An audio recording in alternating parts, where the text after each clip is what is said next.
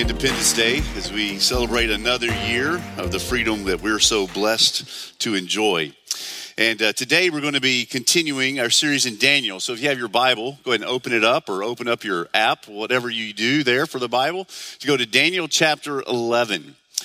And as we're in this today, this is a, it's a very different kind of chapter.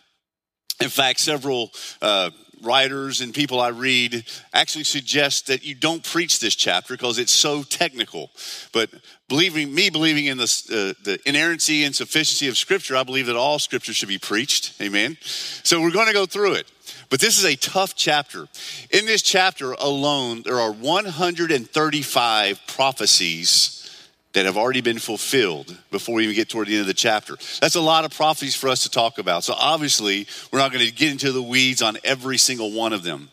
But as we go to this, we're looking at Daniel, who's uh, in his upper 80s. He uh, was captured out of his home city of Jerusalem as a teenager, forced to go with a foreign king named Nebuchadnezzar into a foreign country called Babylon, where he was tried to force to become a good Babylonian. And so he was immersed into an anti God culture. And so, what he and his three friends, Shadrach, Meshach, and Abednego, had to do was to learn how to navigate what is it like when you're trying to follow the one true God and be true to him, be uncompromising in your faith and your devotion to God, but you're all of a sudden in the midst of a culture that is anti God and where there are drastic penalties and consequences if you try to stay devoted to the one true God. And so he navigated this along with Shadrach, Meshach, and Abednego for, for decades. And so it's a very good example for all of us as we find ourselves in a culture that's not anti God yet, but is actually moving in a direction that, should the Lord not do something, we're going to continue down a path of being an anti God culture here in our culture. So, what do we learn from Daniel? So we've, we've looked at you know 10 chapters already. We've learned a lot, hopefully. I have. Um, but now as we get to Daniel chapter 11, this is, we, Daniel 10, 11, 12 really all go together. We began last week looking at this angel, uh, we believe to be Gabriel, shows up to Daniel to reveal one last vision. And we're going to be looking at some of these visions prior to this, but getting a, a kind of a concept of what's going on. But his final vision, God is reminding Daniel and showing Daniel what's going to happen so that Daniel maintains hope, he maintains resolve to continue to persevere in a life when you have to go against the grain. Now, let's just be honest. How many of us really enjoy going against the grain? We don't, do we? Yeah, we, we don't. How many of us like to go against peer pressure? We don't. It's no fun. You know, how many of us enjoy standing for values when everyone around us, including our friends, want us to go with them? And if we're honest, we kind of want to, our flesh wants to go with them. But if we're truly born again, we're childs of the king, children of the king, you know, then we know we're called and the spirit within us wants to obey the king and we want to stand firm and resolute. And so, thus, we have this struggle. None of us want to go against the grain. I'm sure Daniel, Shadrach, Meshach, and Abednego did not want to go against the grain. We want everybody to like us, most of us. How many of you, uh, there are probably a few of you but how many of you, you don't care what people think? You don't care if people like you or not? Shocking. I'm just kidding. Yeah. Uh, we, yeah, there's very few of us that have that that gift. I would call that a gift, but there's few, very few that have that. Most of us, we really care about what people think. We want to be liked. We want to have friends. We want to be seen as loving and kind and all those sort of things. Well, it's really hard. So we're in this in this chapter today, Daniel chapter 11. And um, if you have your, your notes and your app open, the big thought we're going to look at is that the only people guaranteed a future are God's people. Everything else Nothing else lasts, right? Scripture says so many times the grass withers, the flowers fade. But what lasts forever? The Word of God lasts forever. The Word of God and those whom God saves as part of His kingdom will last and thrive forever. So, this chapter of Daniel, chapter 11, again, it's part of this bigger singular unit of Daniel 10 through 12, a vision given to Daniel in the third year of this guy named Cyrus. It was a time when the Jewish people began to look at last week. They began to return to rebuild Jerusalem. But Daniel was too old. He couldn't go. And we, again, we unpacked a lot of that last week. But now, faced with great opposition from other enemies, the God's people were having trouble rebuilding their city, rebuilding the, the, the temple and the walls and the palace. And so they were fo- kind of forced to go into kind of a maintenance lifestyle, focused on just surviving. And so the glorious optimism that was present immediately after they returned had begun to fade into a general attitude of discouragement and despair. So Daniel set apart three weeks to pray and to fast. And at the end of that time is when Gabriel, the angel, comes to him and answers that prayer.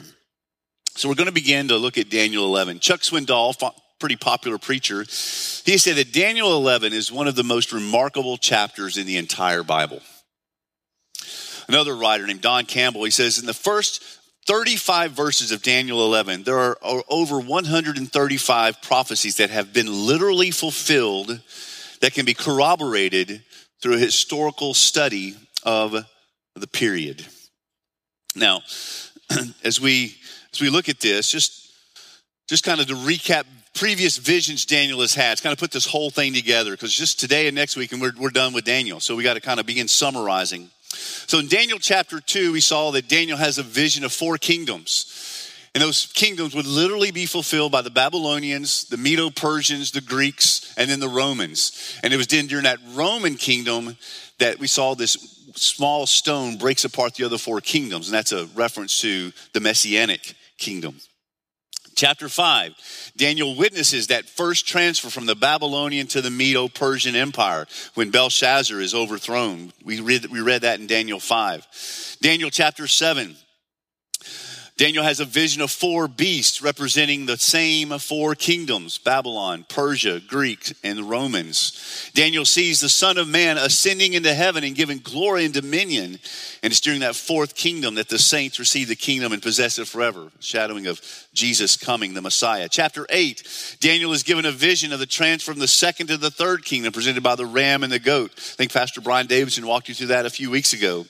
Then Daniel chapter 9, Daniel is told that there will be 70 weeks weeks or 490 years decreed for the people in the city. Messiah will come and six promises will be accomplished. And now we're in Daniel 11 where we see the transfer from the second to third kingdom again, and we'll also possibly see the fourth as well. So, we're not going to read this whole chapter because it would take us a long time. We're all going to start. So, we're going to start by reading verses 1 through 4, just to give you a taste of what we're going to talk about. So, let's all stand and honor the reading of God's word. So I think as we go through this, although the prophecies are very specific to the land of Israel and the kingdoms that were occupying there, there's also a lot of applications we're going to see for us and for future. So let's read Daniel 11 1. As for me, in the first year of Darius the Mede, I stood up to confirm and strengthen him. Now that was Gabriel still talking from the previous chapter. Verse 2 And now I will show you the truth. Behold, three more kings shall arise in Persia, and a fourth shall be far richer than all of them.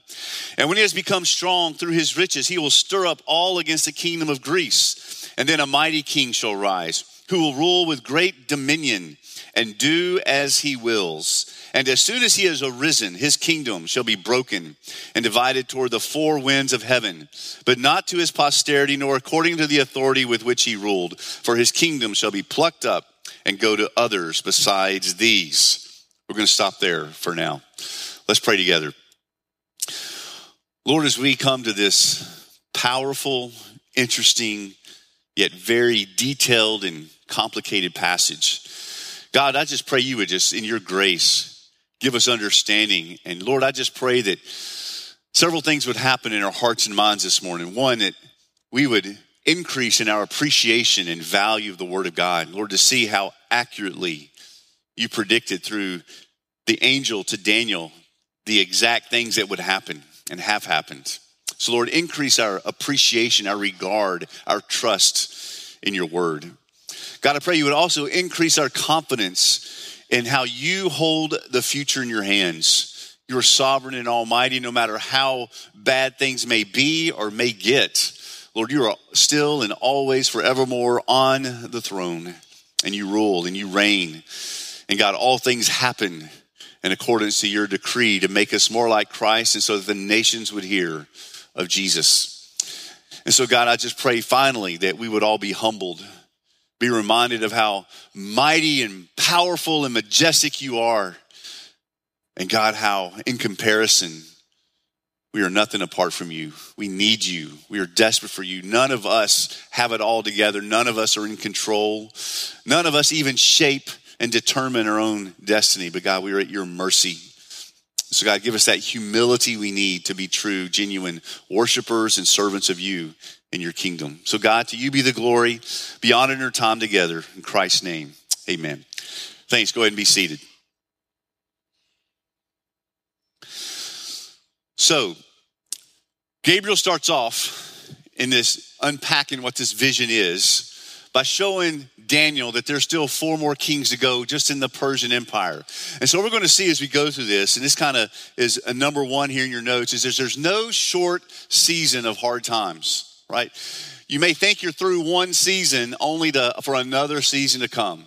Anybody ever notice that? You know, you get you get past one trial, you're like, woo, we can coast now. All of a sudden, another trial happens.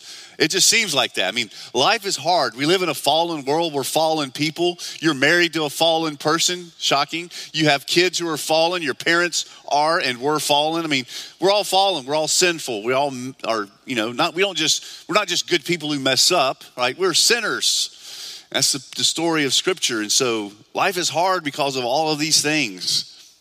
And so we see that there's no short season of hard times. Daniel thinking his people are finally getting to go back. Maybe it's finally going to end. And God's saying, not yet. Not yet. There's going to be some more seasons of hard times. It's just four more kings just in this Persian empire. And so we see here, A, that the Persian dominance would continue.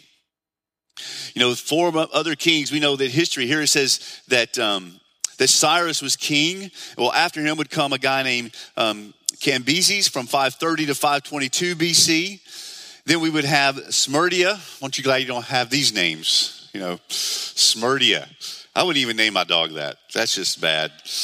Third is Darius the first of Hystaspes, a new dynasty, comes in 522 to 46 BC. And then finally, probably one of the most popular ones, and that's Xerxes, or also called Ahasuerus. He's actually the king in the book of Esther. So if you read the Old Testament book of Esther, who is a Jewish lady uh, who was selected to be the new queen her husband is Xerxes or Ahasuerus. Also, if you're familiar with the story from the movie 300, the Battle of Thermopylae, that is Xerxes the first. So that's where all the history is coming together here. So those are the four kings that would reign, and Xerxes would be really wealthy and probably the most the most powerful of the Persian kings. There's a, a rendering of him. And so he would, he would rule, and he was far more wealthier. He would stir up Greece, it says here in the prophecy. Xerxes led military campaigns against the Greeks, trying to further expand the Persian borders. And after the Battle of Thermopylae, which, if you've read or watched the movie, um, they, lost, they, they won, but they won in an embarrassing manner because you had thousands of Greeks through th- against three, I mean, thousands of Persians against 300 Greeks, specifically Spartans those 300, it's kind of like the old Alamo, right? Anybody know the story of the Alamo in American history? You know, we just had a, a little over 100 uh, guys there against the, in the war with Mexico, and they held off Santa Anna in thousands for many days. It was shocking. Well, Alamo wasn't the first time that happened. You know, the Battle of Thermopylae was one of those. 300 Spartans held off against thousands of Greeks. And finally, the Greeks won, but it was an embarrassing win. Well, after that, that led to the humiliating defeat at the Battle of Salamis on September of 480 BC when another outnumbered Greek naval fleet was uh, soundly defeated Xerxes and the Persians. And so we see those hard times continued as the Greeks would then take over, which is coming up next. So we see letter B, that God's people would see a second change of empire with Alexander the Great. So all this is being fulfilled exactly like Gabriel shows him. Because you look in verse 3, he says, Then a mighty king shall arise, who shall rule with great dominion and do as he wills. And as soon as he has arisen, his kingdom shall be broken and divided towards the four winds. Just want to show you the specificity of scripture here. So according to history, we meet this guy named Alexander the Great. And he, uh, in about 331 BC, he had conquered most of the known part of the world. In 334, he had invaded Persia and completed its occupation in 331 BC with taking of the city of Babylon. And interestingly, he later dies in Babylon in the castle that Nebuchadnezzar built. So it's all kind of all woven together. But he would bring the Greek Empire into the land of Israel to rule. and we see that God's people would see this third empire, the Greeks, war with itself for decades. So just like the passage says here in Daniel 11:3, that when this great king arises, soon his kingdom will be broken and divided and go to the four winds. Well, we see that Alexander did not name an heir when he died suddenly. So his kingdom was divided up among his four generals in 322 BC. And here's the four generals. You have Ptolemy, and he took over what was called Egypt in the south. You had Seleucid, who took over Syria in the north. Then you had Cassander, who took over Macedonia. And then Lysimachus, who took over Asia Minor. Four wins. Now, if you're reading the scripture, and you're saying, okay, yeah, well, it's it's kind of convenient that, you know, in all of these prophecies, it's very literally fulfilled. Probably the writers of Daniel 11, Daniel wrote this, maybe Daniel didn't write this, maybe this was written after all this happened. And that was kind of a popular belief among liberal scholars. Because you look at the level of detail that these prophecies give us, and then you look at the literal nature in which they were fulfilled, you're like, wow, either God's incredible and he really told us all of this, thank you, Steve, before all this happened, or somebody's gone back after the fact and wrote it to make it look like these were accurate prophecies, right? Well, here's what's amazing. In 1948, there was a big discovery that happened around the Dead Sea, where all of these scrolls, over 2,000 scrolls, were discovered in caves of the Qumran community called the Dead Sea Scrolls. How many of you heard of the Dead Sea Scrolls? Yep. Fascinating. Every book in the Bible was found except for Nehemiah and Esther. The rest of the Old Testament books were found in these ancient scrolls, which were dated way back in the BC era. Meaning, these scrolls were copies of copies that had existed for centuries when they were found, I mean, when they were placed, right? And it shows that this truly was written before these events took place. So it, it archaeologically corroborated the fact that Gabriel did indeed give Daniel these details before the actual events took place, which means it was truly God given details of what was about to transpire to Daniel authentically. Amen? So that should encourage us to know that God really did give this information, which means God really does know what's going to happen, which means God really is in control of what's going to happen, which should give us a lot of confidence in the Word of God and in the power and the goodness of God. Amen? Powerful stuff. So we're just seeing these just really take place in the most natural, normal, common way of fulfilling these prophecies So these four guys, the four winds, four generals take over. And as we're going to see, the rest of this chapter really focuses on number one and two Ptolemy and Seleucids, which struggle, battle over the land of Israel. And so Gabriel's given all this prophecy to Daniel because it involves Daniel's people. It involves God's people. It involves the land, the, the promised land, Israel. Um, and so that's why Cassandra and Lysimachus are not any, they're not really further in this conversation because they never occupy Israel. So the rest of between here and verse 35 is going to go a lot of detail about the decades that would of struggle that would happen between these two generals. They become enemies. Their descendants are enemies. And we're going to go through a lot of that quickly. So you have these two these two powers are back and forth. But for all their best efforts and the vast expenditure of lives and wealth, neither one of these superpowers is able to conquer the other. Generation upon generation upon generation fight and aren't able to um, really nail this down.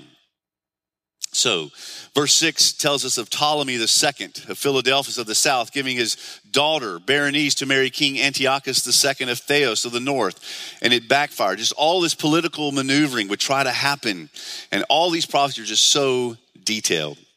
So, One of these, um, one writer says this, says these prophecies give us a profound perspective on history. He says, it's the continual story of wars as one human ruler after another seeks power by cunning, alliances, and force. Yet in all the strife and posturing and back and forth, ultimately it accomplished nothing. The balance of powers of politics may shift, but it never comes to rest. We've kind of seen that in our lifetime here in America, haven't we? There's seasons, you know, when it seems like the conservatives and Republicans get some momentum, and then there's seasons where the more liberal and Democrats get some momentum, but it's just kind of a back and forth. You notice that in your lifetime? Anybody? Yes? No? Yeah, it's kind of back and forth, right? Um, and that kind of happens, and that's kind of what he's talking about. But he goes, Daniel 11 shows us that the fallen world pursuing the wind and finding it elusive. What do power and politics gain for all of their toil? You ask the writer of Ecclesiastes, he says, This is too is vanity. In the big scheme of things, politics ultimately will bring no lasting solutions. Only God and his kingdom does. Only the gospel does. Now, does that mean we just give up? No, absolutely not. We represent, we get in there and we fight for the, what the scriptures teach us. We hold up to biblical values. You know, we're part of God's bringing his kingdom to earth. It's like Jesus prays that your kingdom come, your will be done on earth as it is in heaven. So we're to be engaged, we're to be participant, we're to, we're to vote, we're to, you know, lobby, we're to get involved on biblical values, but also understand that our ultimate answer is not the political arena. That's what these guys would learn the hard way. That's what God is showing Daniel. There's going to be strife over Israel between the north and between the south. There's going to be back and forth, back and forth. There's going to be some not so bad seasons. There's going to be some horrible seasons. But the answer is still yet to come. That's what he's telling them. And that's what he, we are reminded of as our culture gets more and more in an anti God direction. Our ultimate answer is the gospel. The ultimate answer is King Jesus. And So we've got to keep our eyes fixed on that. Well, letter D. The importance to Daniel and God's people then. So what is what is all this matters? We go all the way through verse 35 talking about these different generations of kings who fight each other and you know the, the politics would sway and the dominant nation would would change from the south to the north back to the south again and so what, what's what's god's telling daniel for the benefit of his people He's telling them first that God's people here, they weren't watching from the sidelines. They weren't, they did not have the, the benefit of just being spectators. They were caught in the middle, right? Some would seek to take one side or the other, but without success. Others were indirectly affected as forces of one side or others swept through Judea. The, the glorious land is what um, the angel refers to Israel as here, the glorious land, leaving a trail of destruction in their wake. And so they weren't just bystanders, they were caught up in this. We too are caught up in our cultural struggle. It affects us. I mean, just, just talk to parents of, of teenagers and kids right now, just how strong the cultural draw is. You know, the, the strong, the pull of the world to, to adopt different worldviews that are not biblical worldviews. Just, I was just talking with Pastor Martin this week and some other guys. Is the cultural pull was strong when I was a teenager, but it's not like it is today, you know, because it was just, it's just different. Now we need to be praying for our teenagers. We need to be praying for our parents because the world, the pull of the enemy is strong, right? But we also know God is greater. But we've got to plead with the Lord for our kids and grandkids, great grandkids, because we're affected by this. We're in the middle of this. We're not just on the sidelines watching this happen, just like ancient Israel wasn't. They were in this. The policies adopted by the North Kingdom affected them, then the South Kingdom had affected them. And they were just in the middle of this constant tug of war. And these weren't just a temporary hiccup to their plans, but this would be an ongoing feature to life in this world. But God was in control of all this. That's what God wants Daniel to see that God was in control of this. Patient endurance would continue to be the order of the day until God intervened to set up his kingdom. No matter how bad things may get, right, here for us, the church, God is still in control. And he's got a glorious end in mind. Which brings us to some importance for us today. First, the oppositions we face are not mere hiccups to our plans, but are an ongoing reality of our life in this fallen world. Again, there's no short seasons of hardship. There's just one after another. Challenges because we grow in our faith that way. And then secondly, God is in control of these ongoing struggles. We just be constantly reminded of that. We get to verse 21 through 35. We see that there are seasons of more intense hardships. About the first 15 verses, we saw the reigns of seven kings of the Seleucid dynasty, which opened the north. But the next 15 verses focus on the reign of one of those kings. And this guy's name is Antiochus Epiphanes. And he would go down in history as one of the most cruel, ruthless kings in history, especially toward God's people. One of. He would be the Antichrist of the Old Testament. It's kind of what he would be considered. So here, Gabriel spends 15 verses just showing Daniel what's going to happen just with this one king. And we should take note about this because what he did is horrific and could show us that this could all happen again. Well, here in verse 21, it picks up of Daniel chapter 11, it says, In his place shall rise a contemptible person to whom royal majesty has not been given. He shall come in without warning and obtain the kingdom by flatteries. Armies shall be utterly swept away before him and broken, even the prince of covenant. So here we're talking about Antiochus Epiphanes, a contemptible person. Um, he would steal the throne from his nephew, which meant he didn't have the right royal line, which the scripture refers to here. He talks about the armies be utterly destroyed and swept away, even the prince of the covenant. The prince of the covenant here refers to uh, the priest in Israel called Onias III. He was killed and replaced with an ungodly priest that Antiochus Epiphanes kind of appointed talks about from that time alliances would happen. It would make him act deceitfully. He would become strong with, a, with just a small amount of people. He would grow in his power. So, see, first here, there are seasons of more intense hardship because there are contemptible people. We're all sinners. We've established that, right? But then there just seems like there's some people who are leaders who are just more contemptible. Hitler, Stalin, Right? There's just Lenin. There's just people in the history of the world that just seem more contemptible, who are greedy, who are lustful for power. And it's just never enough. You know, no matter what they get, it's just not enough. Like some call it, say it like this, that there's some people who just want to watch the world burn, right? There's those contemptible people. And that just happens um, because Satan is real. So these, these people come, and sometimes, number two, you know, the most evil can appear as nice at first, right? That's kind of the way Antiochus Epiphanes would start off. Chapters 20, I mean, chapter 11, verse 23 and 24 talks about he did what his fathers could not do. He won over the, the hearts of his people because he gave them money. A government program that gave people money. Maybe that'll make you like the government, right? Sounds a little familiar, doesn't it, right? Well, what he found is that, you know, it worked, that if you give people money, they'll like you. And that's what happened with Antiochus Epiphanes. He bought their trust, he bought their favor. Well, 2 Corinthians 11 reminds us even Satan disguises himself as an angel of light.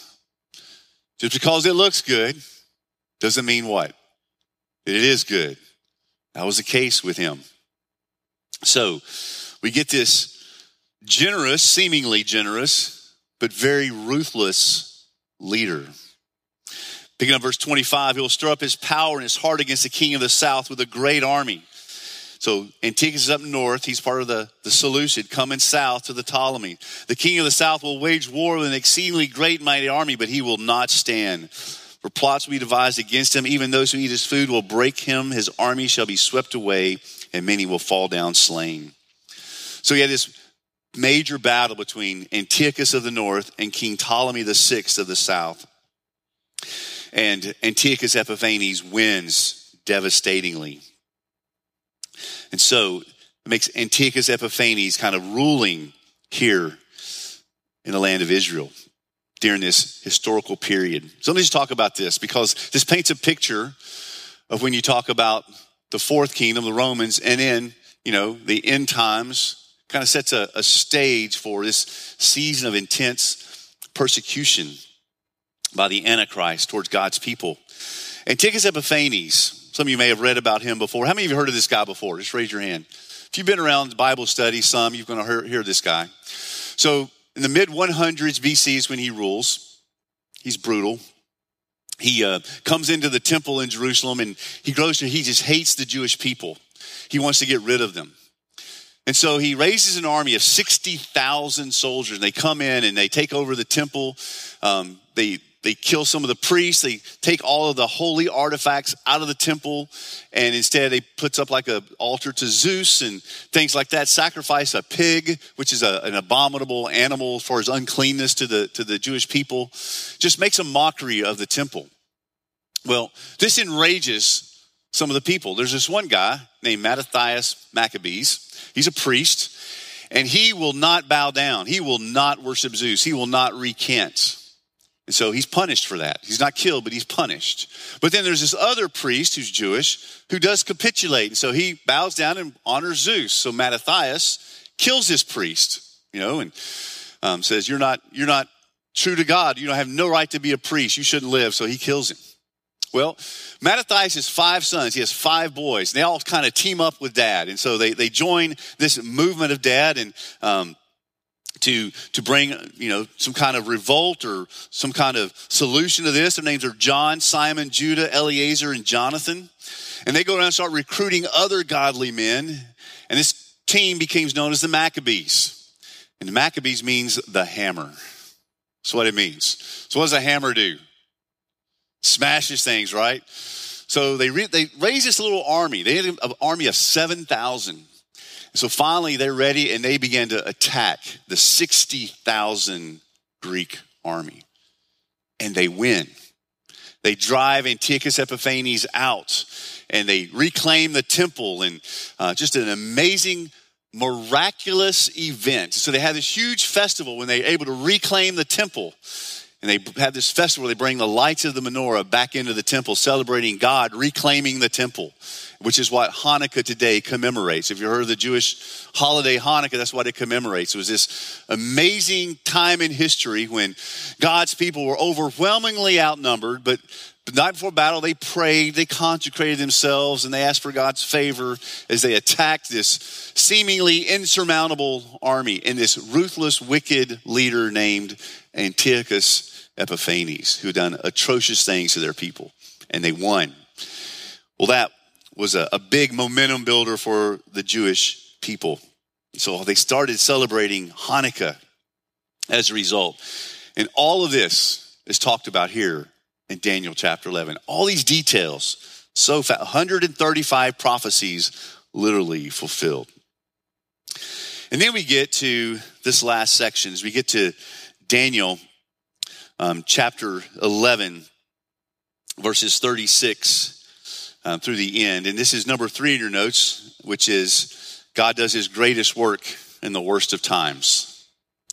Does his greatest work in the worst of times. So, verse 36, there's a transition. It goes from talking about the events of the Greek king to now we're going to be looking at um, a time change. Verse 35 says, um, until the time of the end, for it still awaits the appointed times. There's a change there. So verse 36 picks up, and then the king shall do as he wills. So it's a new king. Now there's a lot of speculation on who 36 in the chapter is talking about. Three major interpretations. Number one is it talking about the Antichrist of the end, right? So, um, you know, if you've read Left Behind books or studied that, that theology and seeing a lot of scripture in the New Testament about the Antichrist at the end. Some believe this is who this is about. Others believe that this is talking about the fourth empire, Rome, right, which would come in, which fits other visions too. And especially this guy named Augustus Caesar, who was the first Roman Caesar to call himself God. So he would do as he willed. And then there's a third minority view that says it's the Herods but regardless of this, where you land on that, right? We're going to see some key principles here for us as this looks from Daniel's perspective to the future. We see first, even in the worst of times, God is still in control. So Gabriel points, you know, through Antiochus Epiphanes, paints a portrait that things are going to be horrible. There's a story told in the old in the, in the Apocrypha, the book of Maccabees, which is not Bible, but it's historical. Tells the story of a lady, a mother of seven children. I got seven kids. Mother of seven kids. And during the reign of Antiochus Epiphanes, when he made it illegal to worship God, he would bring people in and question them, give them the opportunity to recant. He brought in this mother and said, Do you recant of your worship of the one true God? She says, No, I, I will not recant. There's only one God, and I will worship no other. So they brought in her oldest child. says, If you will not recant, you will watch as we execute your oldest child. Which says, I cannot recant. So she watched them execute in a graphic manner her oldest child. Then they brought in her second child on down, all the way through all seven kids. She would not recant. Ultimately, she was executed as well. That was one of the other events that stirred up the Maccabees in this revolt. So God painted this picture of how awful things will be, and history tells us they were. Then he points to the future, says, but it's even going to be worse because of this contemptible evil person. Ultimately, the Antichrist, Augustus Caesar, horrible. We see if Herod, we see Herod the Great. When Jesus is born, what does Herod the Great do in Bethlehem? He slaughters all the two year olds and younger. Evil, contemptible people filled with sin, serving the, the cause of Satan. But God leverages all that. So, how does he do so? Well, see, even in the worst of times, God's still in control. Verse 36, we see that. Secondly, even the most powerful enemy is no match for God. We see in verse 41. You know, we see throughout Scripture verses like Romans 8 28, which says, God works all things together for the good. Of who?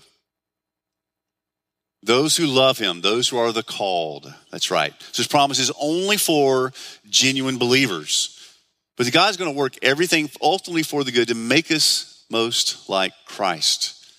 So this question throughout history, right? Of if God is good, God is love. God is all powerful. Why does evil exist? Heard that question before? It's a good question, right? It's called a it's called theodicy, the problem of God and his justice and his love, right? Well, there's a lot of good biblical answers. But here's some of those answers. First of all, yes, God loves us, but God is also just, and justice has to happen. But also, for us to become like Christ, one of our greatest tools that we learn in our fallen state is through tough times. I mean, when do you learn that you're not in control? When things are out of control, right? When do you learn that you're not all powerful? When something happens in your life that you don't have power over. When do you realize that you're not truly independent? It's only when you realize you have to depend on someone else, namely God. It's in those moments of deep sorrow, deep hurt, that we turn to God. Daniel was a man of faith. But you know why Daniel was such a man of faith? Because Daniel had a lot of suffering in his life, which threw him to God, right? Which moved him to God, which called him to trust God. And then he saw God do things that were just unexplainable in the most difficult of times. That's kind of this, this third point here. Um, is that, you know, we see God do some of his greatest works in some of the most awful times. There's a saying all through church history says the blood of the martyrs is the seed of the church. Look right now, where's the church growing the most in the world today? It's not the United States. The church is growing the most rapidly right now in parts of Southeast Asia, parts of Central Asia, and parts of Africa where being a Christian can get you killed. That's where the church is growing the most rapidly. Now, how many of you does that make sense? That doesn't make sense, does it? But here's why that's real because here in America, at least historically, it's been easy to be a believer, right? It's easy. You're not, you're not threatened. I mean, Toby prayed a great prayer earlier. Yeah, we, we gather here freely. We're not worried about being arrested or anything like that. It, it's, it's free. It's, it's, it's easy. It still is easy, comparatively speaking. But in those nations where, man, if I go get baptized and someone reports it, I could lose everything. Because there, if they own their faith, they really own their faith, right? It, they're all in. There's no such thing as casual Christianity. There's no such thing as in those cultures of, well, you know, I'm going to, I'll walk down an aisle and say a prayer and ask Jesus to be my Lord and Savior, but I'm really not going to change much. And I might go to church every now and then, but, you know, I'm still going to do my thing. That doesn't exist. In those cultures, if you're all in, you are all in. And if you're not, you're not. And there's something that is so, this is made, that we're made with, it's so attractive to us. We want something real, don't we? We're attracted to that which is real and authentic. What casual Christianity has gotten us in America is generation after generation that sees some of quote unquote Christians in America and they're not convinced it's real. They don't see how the gospels truly change lives. But in those contexts, when it's all on the line and they see God do incredible things because they're all in, it's attractive. Why did the why did the why did the church grow to begin with? Because people saw a dead man come out of the grave alive. That's real. They said, I want that. So the church exploded in New Testament history, in Roman history, because we want what's real. One of the main themes about the entire Bible is God says, I am the Lord God. Apart from me, there is no other. Jesus said, I am the way, the truth, and the life. No one comes to me. I mean, no one comes to the Father except through me. Peter says in Acts 4, right? There's no other name given among men through which we must be saved only the name Jesus. Apostle Paul writes in Philippians chapter 2, he goes through the humbling of Christ and why Christ came and you know took on the, the appearance of a man, the form of a bondservant, even to the became obedient, even to the point of death, death on the cross. It says, Therefore God also highly exalted him so that he is the name above every name. At the name of Jesus, every knee will bow every tongue confess that Jesus Christ is Lord. Why? Because he is the only real one. We want what's real.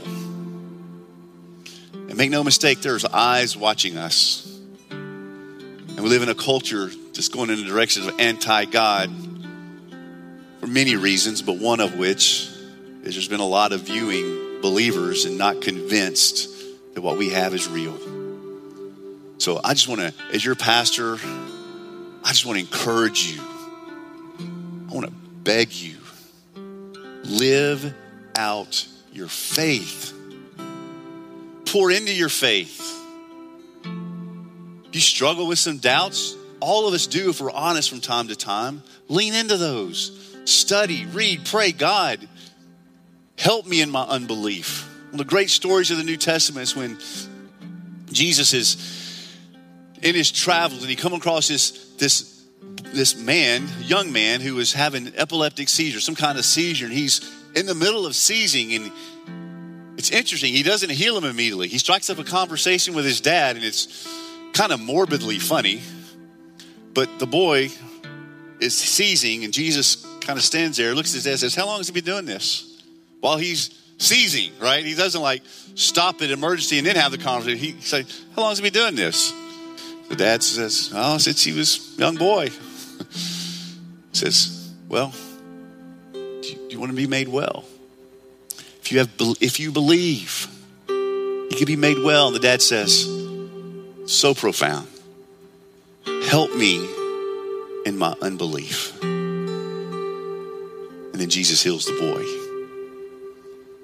It's profound because that encounter was more for the dad and his doubts than it was just for the boy and his seizure. That God cares about your doubts. Jesus cares about your doubts and he wants to grow you through your doubts. So just lean into the Lord there. Let your faith be real. Not just something you do on Sunday, then you check out.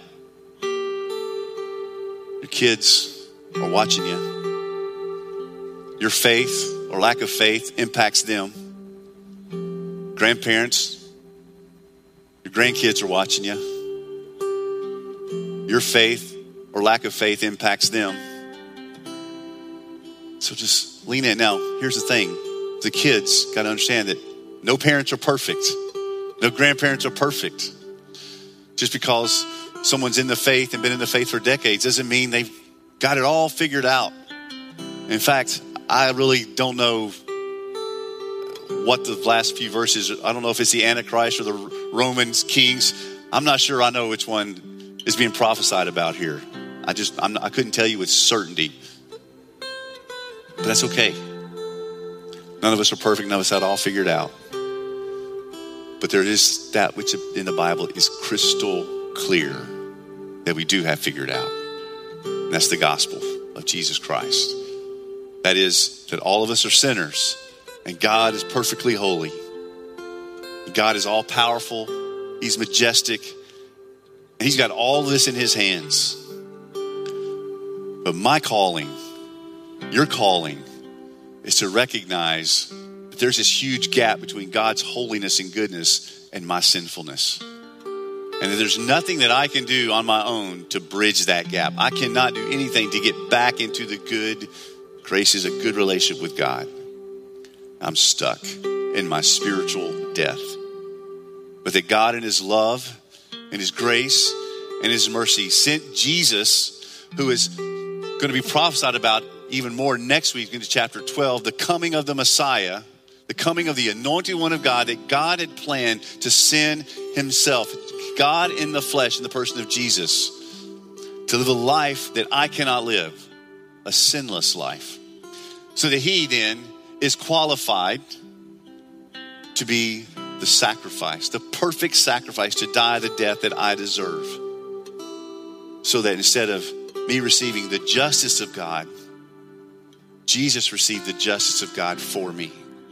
So that now I am free to receive the mercy and the grace of God, everlasting life, forgiveness of sin and this gospel, this Holy Spirit within me who continues to change me the rest of my life. That's the good news. And that is so crystal clear in the scriptures. Amen. We might disagree on end time stuff. That's okay. But the gospel is so clear, we must agree on that. So, have you encountered this Jesus? Have you encountered this one who holds all things together? Have you encountered the sovereign, almighty God who yet loves you so intimately and personally? And if so, have you trusted your broken life and your fractured future, your unsure future to Him who holds all of it in His hand? Encourage you to live your life out in faith, but if you don't have that faith yet, this morning, place your faith and trust in Jesus.